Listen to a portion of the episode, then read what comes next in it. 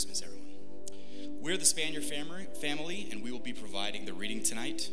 The past four Sundays, we've lit the four candles on the wreath that represent hope, faith, joy, and peace. Tonight, we'll be lighting the white candle, which represents Jesus Christ, and how each of these find their fulfillment in Him. Tonight, we'll be reading from John chapter 1, verses 5 through 14. The light shines in the darkness, and the darkness has not overcome it. There was a man sent from God whose name was John. He came as a witness to testify concerning that light, so that through him all might believe. He himself was not the light, he came only as a witness to the light. The true light that gives light to everyone was coming into the world. He was in the world, and though the world was made through him, the world did not recognize him. He came to that which was his own but his own did not receive him. Yet to all who did receive him, to those who believed in his name, he gave the right to become children of God, children born not of natural descent, nor of human decision or husband's will, but born of God. The Word became flesh and made his dwelling among us. We have seen his glory, the glory of the one and only Son, who came from the Father, full of grace and truth.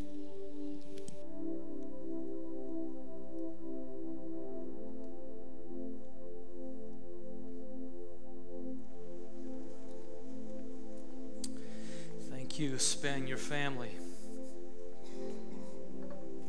Don't you love to hear kids read the Christmas story? Mm. Well, good evening. Okay, thanks, three of you. That was very generous. Tough crowd tonight. Good evening. All right, all right. Welcome to everyone here in the auditorium, and if you're watching out in uh, the venue or in the lobby space or watching online tonight, we welcome you to Kearney Free Church. So grateful that you chose to join us for worship tonight. My name's Adrian, and I'm one of the pastors here at Kearney E Free. And if we haven't connected, love to connect you after the service. As Carrie stated already, we have a church vision that's really, really simple. Every person matters, and pray that you would know that as you come to this place tonight and any future Sunday. You matter to us, you matter to God, and we're so grateful, though, that you're here with us tonight. Y'all look great. You look marvelous. You look peaceful. Are you just faking it? Yeah, a bunch of fakers, I know. Well, we've made it. We made it through a very long holiday season.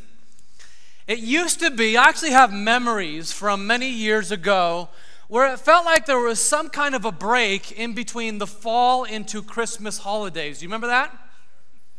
Like there was Thanksgiving, and then there was at least a couple weeks before you were starting to think about Thanksgiving. There's Halloween, at least a couple weeks but before you started thinking about Thanksgiving.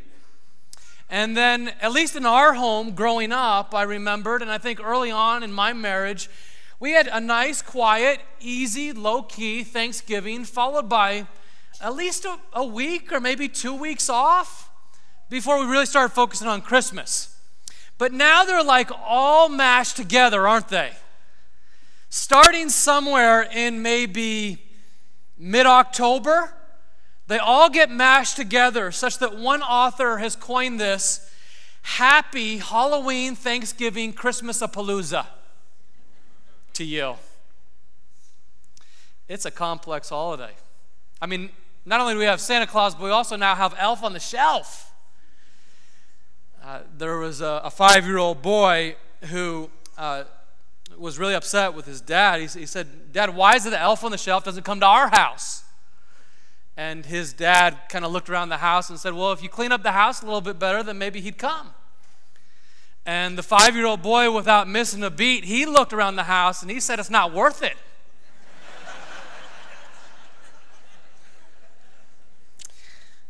okay, so tonight we kind of put aside Elf on the Shelf. And we put aside Santa Claus. And we put aside Happy Halloween, Thanksgiving, Christmas, a Palooza. And we just say Merry Christmas. Christ is born. Christ is born and still He lives, and we breathe it in. I have kind of a love hate relationship with Christmas. Maybe you do as well. I, I love it and I welcome it and I want it, and then I kind of push against it at the same time. Anyone else? Like, I, I love the gifts. I enjoy giving and I enjoy receiving a few gifts. I love the Christmas lights and all the smells, and I love the candies too much, and the family visitors and all of that. But I kind of push against it because I get tired of the crowds and the busy shopping centers and the parking lots and uh, the utter consumerism that can lead to Christmas debt, after Christmas debt, if we're not careful, and turning the whole month of December into what feels like a never ending pageant when life is busy enough already. You know what I'm saying? Uh, like, I don't want to add to the busyness of it, and, I, and, I feel that every Christmas season. But even more than that, I kind of have this kind of relationship with Christmas I think because over time it can become routine for me. Maybe it's an occupational hazard, I don't know, but maybe you've experienced uh, some of the same. That this beautiful story that we hear about can become routine. Like we've all heard about the Virgin Mary and the swaddling clothes and the baby born in a manger and the Magi. And eventually it can kind of become routine that we're not amazed by it anymore.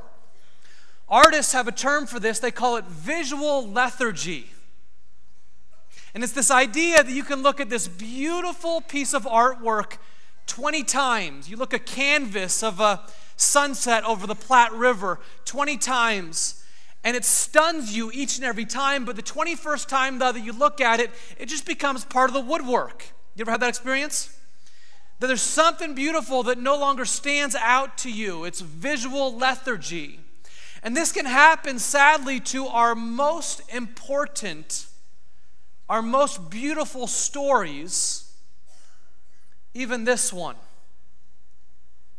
But this story, I'm telling you, if you, take a ta- if you take a step back and you look at it again, this story truly is extraordinary. In the generations before Jesus was born, God chose to reveal himself to a select small group of people called the Hebrews. And he would speak to these Hebrews again and again as he was seeking to create of a very small, really insignificant people a nation. And out of this small and relatively insignificant nation, his plan was to bring blessing to other multi ethnic people all around them. And he gave them a small army and he gave them a small plot of land, and they would bring blessing over the generations to other nations with much larger armies and much larger plots of land. And they would live a different kind of lifestyle than the people around them, and they would be a blessing to those around them. And God whispered to them again and again across many hundreds of years, guiding them and leading them and preparing them through much suffering that one day a Messiah would be born to their people. The Savior came under really difficult circumstances. There were these years, even generations, of apparent quiet from God, where this group of people was living under the oppressive thumb of a ruler by the name of Caesar and the Roman Empire, and before that, the Greeks, and before that, the Persians. And they were waiting, they were longing for God to reveal Himself. And this young woman named Mary learns through an angel that she will be with child. And what is conceived in her is the Messiah, the long awaited Son of God that these people have been waiting for across all these generations of oppression and heartache. And she learns that the Son of God is housed within her womb. And she learns that he would be housed within their home.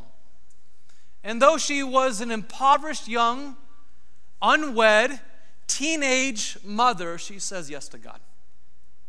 And not only does she say yes to God, but also her fiance, a man named Joseph, says yes to God. And they no doubt encountered all kind of ridicule in their small town called Nazareth, but they said yes. And they voyaged down to the home country of Bethlehem, about 90 miles down the road, where they would give birth to their newborn son. And they couldn't find any place to lay, couldn't find a home to go to, couldn't find an inn, couldn't find a motel. And so you know the story. They go to a stable, and in that stable, she gives birth to a son. And the first witnesses of the Son of God are common farmers and ordinary animals. Like every pair of young parents, after a day of this, they're ready to go home.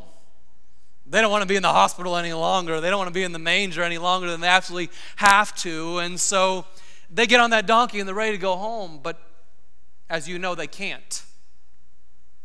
Because there was a slaughter of innocent babies going on in their homeland. There's a man named Herod who learned of this coming king, and he said, I'm not going to have any of that. And he decided to kill all the children under the age of two in Galilee. And so Mary and Joseph take their baby south further into Egypt, where they find refuge there for the boy's early years. Christmas is no fairy tale, not even close. It shows us that persecution and suffering are a normal part of life. Christmas shows us that dysfunctional families are actually kind of normal. Amen? They're everywhere. Amen. Christmas reminds us of the need to protect the vulnerable around us. Christmas reminds us that no matter what dark situation we might be in, the love of God, the light of God can punch through it all. And Christmas reminds us that no matter how unloved you might feel today, God's love comes to you in a way that's greater than any of our feelings could even hold. When, when, when Christ came to this world, he came bearing gifts. We talk about Christ receiving gifts, but Christ came bearing gifts. And there are many that we could talk about here this evening. I want to talk about just two gifts that Christ came to bring from that passage in John though, that we just heard. The first one is this the gift of Christmas, well, when Christ came, is light in the darkness, light in the darkness though, that we experience even today. Christmas story is this repeated theme of God punching through the darkness and bringing his light. Listen to a couple of these verses from John 1 though, that we just heard together. John 1 5 says, The light shines in the darkness, and the darkness has not overcome it. The light punches through, and the darkness cannot overcome the light that comes into this world. Then it goes on to verse 9, it says, The true light that gives light to everyone was coming into the world. This light uh, that would come through this Savior named Jesus wasn't for a small select group of people, but for the entire world, every age, every every demographic, every race, every people all over the world, for every one of us in here and every person that we can think of, Jesus came for them as well. And then it says finally over in Matthew chapter 4 the people living in darkness, the people dwelling in darkness have seen a great light. On those living in the land of the shadow of death, a great light has dawned. Let me ask you this question have you felt in 2019 at any time that you felt like you were living in darkness? Is there anyone here that felt that way? I did. Our town, our community, our state went through so much in 2019. You perhaps went through something individually, whether it be a broken relationship or some kind of injustice or some kind of great pain that results in this feeling of darkness. Perhaps the greatest objection to Christianity, and certainly the most pervasive one that I hear as a pastor, goes something like this God doesn't care about our world. God doesn't really care about my world. Perhaps you've thought that. I'm sure you've heard that from someone at some point or another. I'm sure you've felt that. God doesn't really care about my world. God doesn't care about the world that we live on.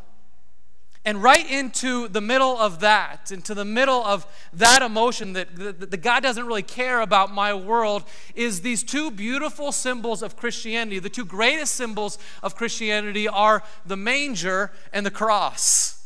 To this thought that God doesn't care about my world, we have the manger, which, signif- which signifies God's personal identification with you. Anytime you look at the manger on Christmas morning, you want to remember God chooses to personally identify with you. He chose to take on flesh and blood to draw near to you right where you are. Christmas signifies God says, You are mine, I want you.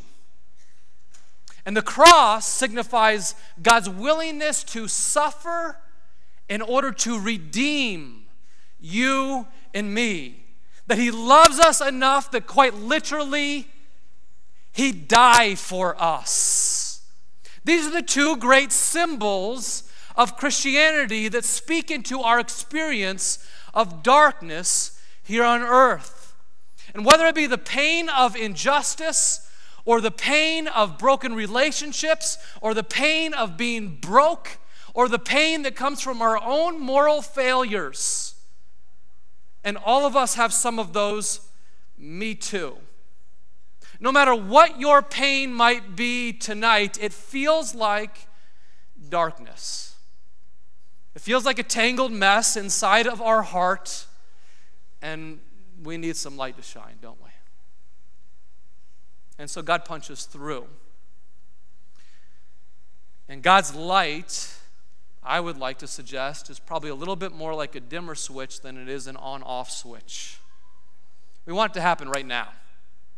We want it to happen yesterday, but it's more like this dimmer switch that into the pain of our shame and guilt from our own personal failures, God pours in the light of forgiveness and forgiveness and forgiveness.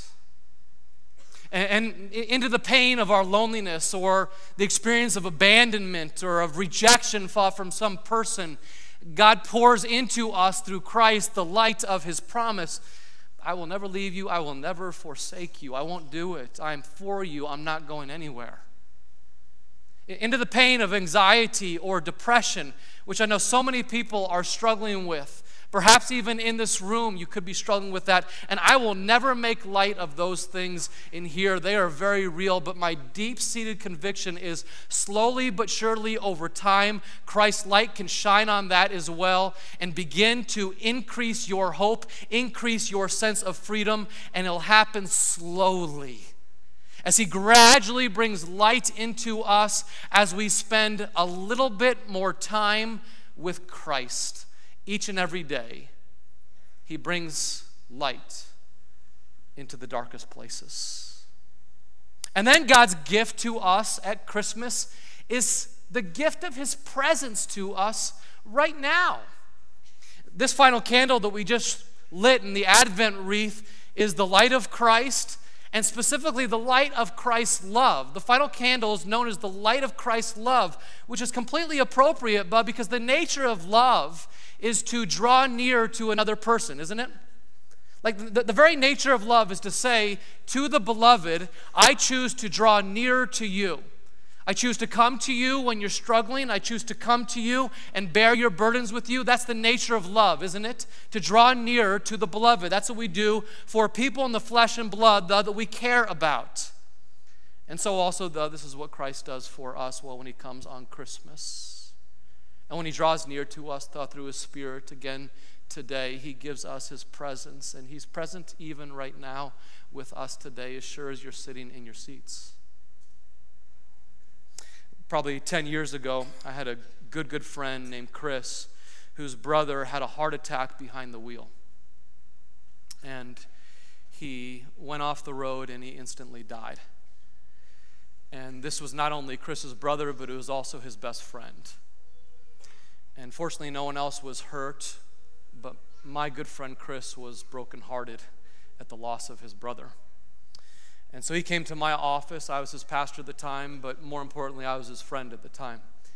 And he uh, just wept in my office several days in a row.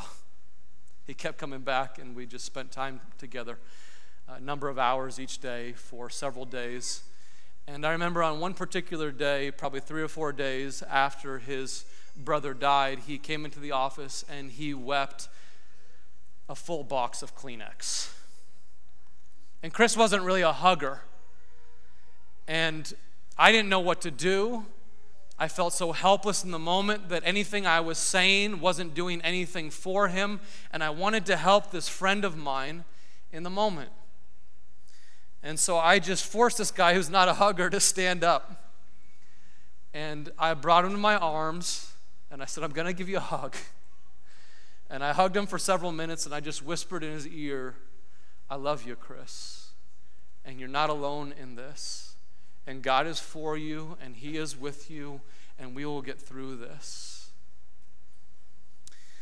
He moved on in his life, and I did in mine. This was back in Colorado where I previously served and we don't get to connect with each other as much as we would like, but he recently had open heart surgery himself because he has the same genetic issue that his brother did. And so he proactively decided to have surgery. And after his surgery, um, I had an opportunity to go back to Colorado and spend a day with him and uh, spend some time together. And one of the things that we loved doing the most was walking. And he was able to get up and go walk for a mile, and we were catching up about family and marriage and all the rest. And at one point, he just stopped and he looked in my eyes and he said, Adrian, I will never forget that you chose to draw near to me when I was sobbing on your office floor. And I, I don't share that to say anything special in me. There's nothing special in me. I've seen you do that hundreds of times. In fact, like I said, I felt like there was nothing I could do but here's the nature of love it's giving your presence, it's choosing to draw near to the beloved, it's choosing to express that I am with you. We're different. Your pain is different than mine, but I'm with you. And that simple act that we do all the time for one another, that simple act that I sought to do by God's Spirit for my friend Chris, Christ does a thousand times over for us at Christmas. When he chooses to leave the glory of heaven and descend to the ordinary place of our lives on earth. Listen to verse 14 of chapter 1 of the book of John. The Word of God became flesh. The word is a word for Jesus here. Jesus became flesh and he made his dwelling among us. John 1:14, you'll see it up on the screen. The word became flesh and made his dwelling among us. We have seen his glory, the glory of the one and only Son who comes from the Father, full of grace and full of truth that God chose to dwell among us. And if we ever wonder what God is like, we look no further than the person of Jesus who reveals God to us. He pitched a tent and dwelt in our neighborhood.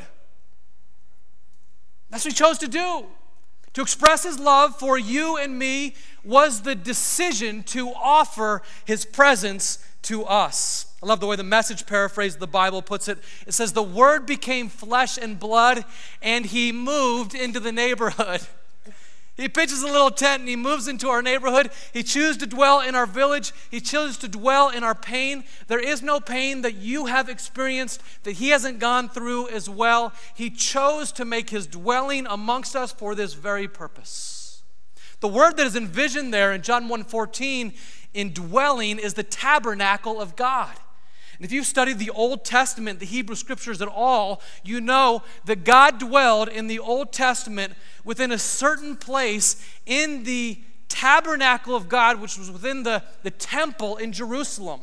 And in that tabernacle was the Holy of Holies, the place where God would dwell. And only one person could go into the presence of God, and that person only one time per year. He was called a high priest. He was like the highest religious authority, and he could go into the temple of God and make atonement for sins on behalf of the people. And they would tie a rope around his ankle such that if he went into the holy place and he wasn't clean, he might not come out. And what Jesus does when he comes to earth is he tabernacles among us. He makes his dwelling among us. It's the same word. He makes his dwelling in a tabernacle among us, such that he went to the cross. And you might remember that as he was on the cross, there was a veil that separated the people from the temple and the holy place of God in the temple. And what happened to that veil? It was cut in two, which signifies for us the presence of God who is near to us no matter what we might be going through today. About 25 years ago, the lead singer of the band U2, a man named Bono, was on a world tour. And at the end of his world tour, he went to his homeland of Dublin, Ireland. And he decided on Christmas Eve to go to a worship service, perhaps much like this. And at that Christmas Eve worship service, he came to believe for the very first time that God left the glory of heaven and took on this idea of incarnation, that he became flesh and blood and dwelt among us. And he had a spiritual awakening of sorts in that moment in which tears came down his face, and he reflected a short time later with these words The idea that God would seek to explain itself is amazing that it would seek to explain itself by becoming a child born into poverty and straw. A child. I just thought, wow, just the poetry of it all. I saw the genius of picking a particular point in time and deciding to turn the world on this. Love needs to find a form. Don't miss this. Love needs to find a form. Intimacy needs to be whispered. Love has to become an action or something concrete. It would have to happen. There must be an incarnation. Love must be made flesh. This is the nature of love. It's choosing to get up close and offer one's presence to the beloved to you and to me. Perhaps you've heard that God so loved the world that he gave. Have you heard that? Our God is a giver. God so loved the world that on the first Christmas morning, he gave his one and only Son, that whosoever believes in him would not die but have everlasting life. That whosoever actually trusts their self to him stops reigning over their own lives, but says, God, would you reign over my life? I choose to obey you. I want to follow you. Those who actually believe that will not perish, but have eternal life. And God did not send his Son into the world. Do you read it? To condemn. I, I don't know what you brought in here. But God didn't send his son into the world on that first Christmas morning to condemn you. God sent his son into the world on that first Christmas morning to love you, to save you, to bring you to himself, to light a candle in the darkness, to offer you his presence, both for today and for all of eternity. The question is merely, will we have him? Will receive his Christmas gift? Pray with me. Oh, Father, I thank you so much for the gift of Christ on Christmas morning. I know that outside of the gift of Christ, I would be lost in my shame and guilt. I have many reasons to feel shame and guilt, but you, Lord Jesus, have punched through them all. Thank you, Lord Jesus, that you chose to leave the glory of heaven to enter our ordinary lives. And that after you lived a perfect life, you suffered and you died for us. And after you died for us, you rose again in glory. And after you rose again in glory, you gave your Holy Spirit to be with us, to be present with us even tonight.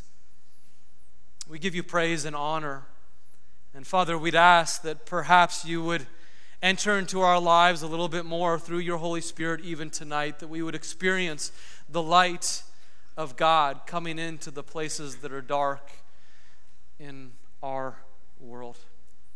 I don't know what my friends are going through tonight, but I know that the answer to our suffering, the answer to the darkness that we experience, is the gift of God that lasts both for now and for all of eternity. We love you, Lord. We're so grateful for your gift. And we see we receive your presence, we receive your light again tonight through Jesus Christ our Lord. Amen.